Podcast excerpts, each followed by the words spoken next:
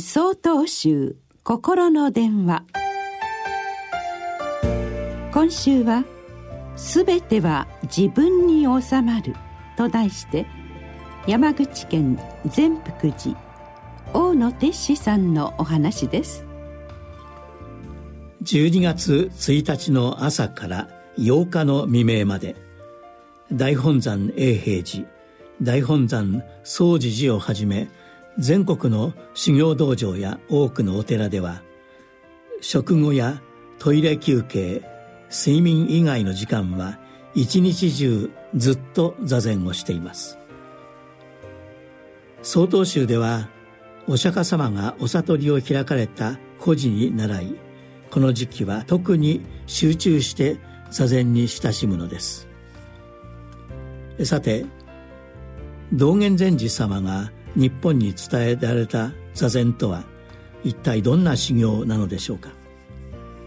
一般的には足の痛みに耐え特別な呼吸をし精神統一する。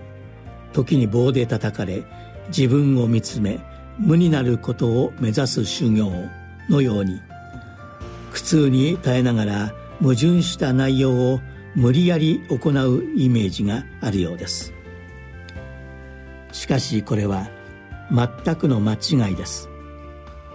私の座禅の先生は次のように教えてくれました。全ては自分に始まり自分に収まります。座禅は自分を学ぶことです。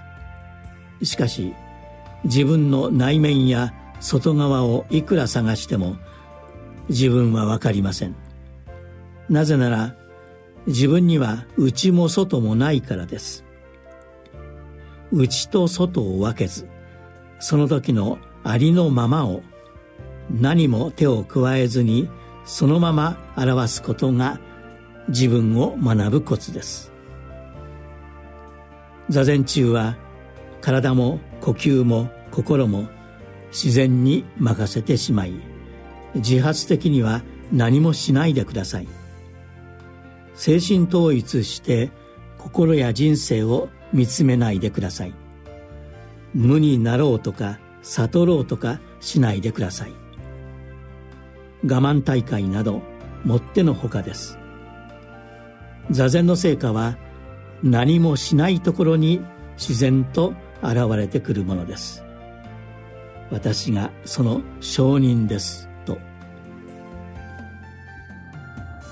座禅はどこでもできますがまずは先生からきちんと学び誤った座禅にならないようにご注意ください。